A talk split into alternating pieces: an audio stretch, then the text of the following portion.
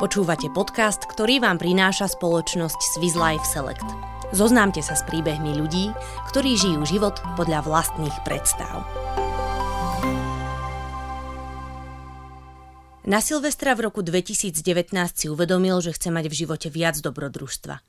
Predsa vzatie nevyfúčalo komínom, naopak v marci sa zhmotnilo do podoby karavanu, ktorý si kúpil a po uzávierke v práci vyrazil z Trnavy na výlet na roháče tak som si povedal, že teda nasadnem do toho karavanu a pôjdem niekam a, a tam popozerám a dám si taký týždeň. Po tom týždni som zistil, že som naozaj nič nevidel. Aj keď som bol na krásnych miestach na plesách, ale stále to bolo dokopy nie veľa.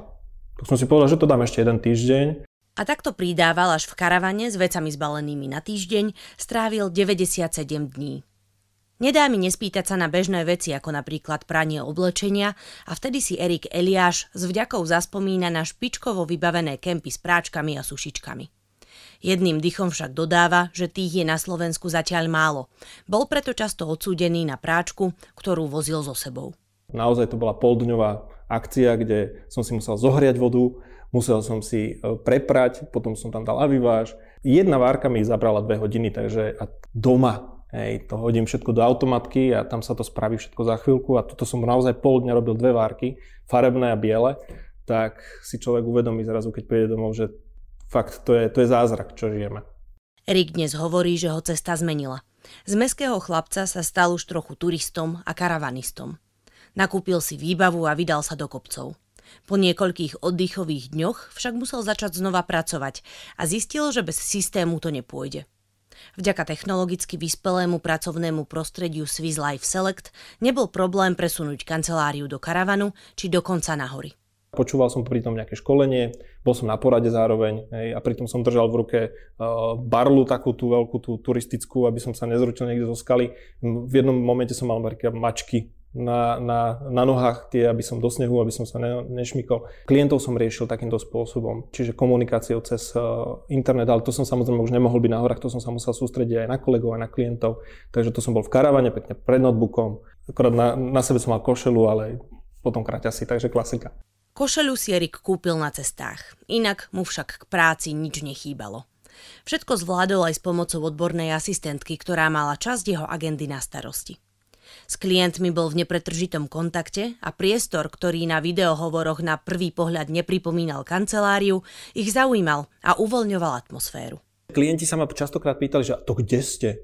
Hej, tak v aute, a, že, a to v jakom takom obytnom, tak som väčšinou musel robiť takú virtuálnu prehliadku celého karavanu, takže už som sa potom neskôr teda zžil s tým, že musím upratovať predtým, ako robím videohovory, hlavne s klientami. Mal som krásne, krásne spätné väzby, že tí, tí ľudia to naozaj prijali.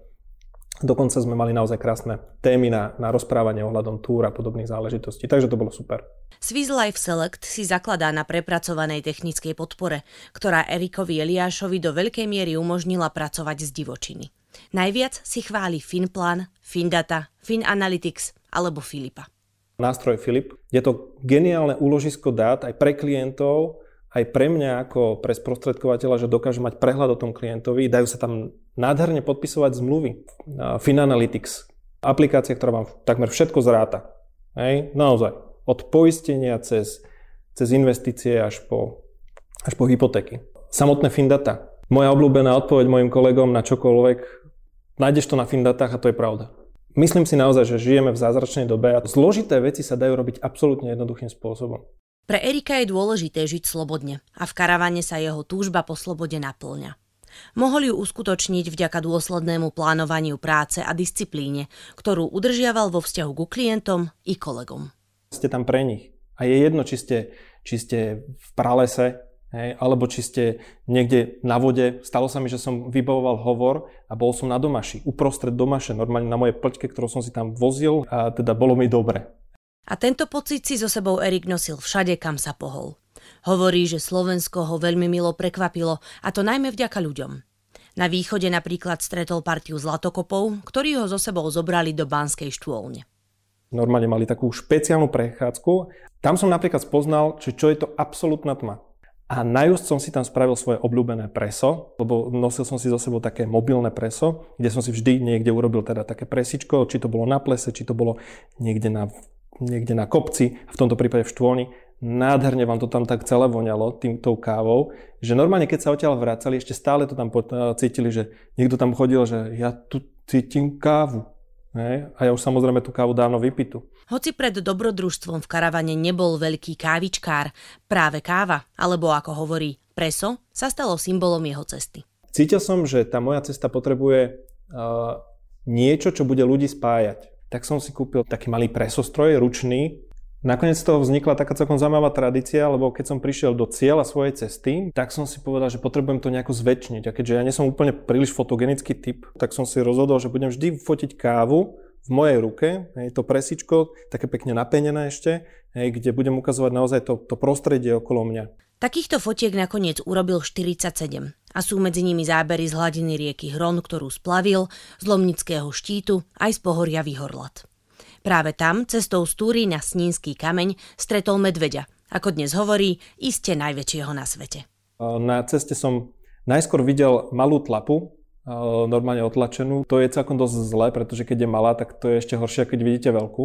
Čo čert nechcel, musel som ísť do nejakej dlhotiahlej zákruty v lese, absolútne prázdnom lese, nikde nikto. A mal som takého malého tušaka, že či tam náhodou niečo a bol tam. Neviem, ako bol vysoký, nebol, bol, podľa mňa to bol najväčší medved na svete. No a v tom momente som sa zasekol, zdvihol som ako keby ruky a musíte skloniť hlavu a robiť taký hlboký hlas, že hou, hou, hou. Ustupoval som postupne pomalu dozadu. Stretnutie sa našťastie neskončilo újmou, ale podľa Erika naopak kamarátstvom. Medveďa obišiel asi dvojkilometrovým oblúkom a bol šťastný, keď sa konečne vrátil do karavanu, hoci ho cestou ešte zastihla búrka. Odvtedy nosí na batohu rolničku. Na svojej ceste sa však toho naučil oveľa viac. A to nie len o Slovensku, ale aj sám o sebe. Ako hovorí karavan a spontánne dobrodružstvo prispeli k tomu, že začal žiť život podľa vlastných predstav. Áno, som karavanista a odporúčam to naozaj, naozaj uh, minimálne skúsiť uh, takým dobrodružnejším. Môj karavan je pre mňa úplne úžasné miesto. A to nemám naozaj najluxusnejší karavan. Je to prerobená dodávka, ale teda vnútri má všetko, čo treba. Od vecka cez sprchu, po kuchyňu. A človeku to stačí zrazu. Erik zatiaľ ďalšie plány nemá. Hovorí, že ako sa pozná, jednoducho raz vyrazí za nosom. Kým však začne spoznávať svet, chce zistiť, odkiaľ pochádza a kto je on i aké je Slovensko. Tvrdí, že sa oplatí ísť za svojím snom, nazbierať odvahu a že sa to naozaj dá.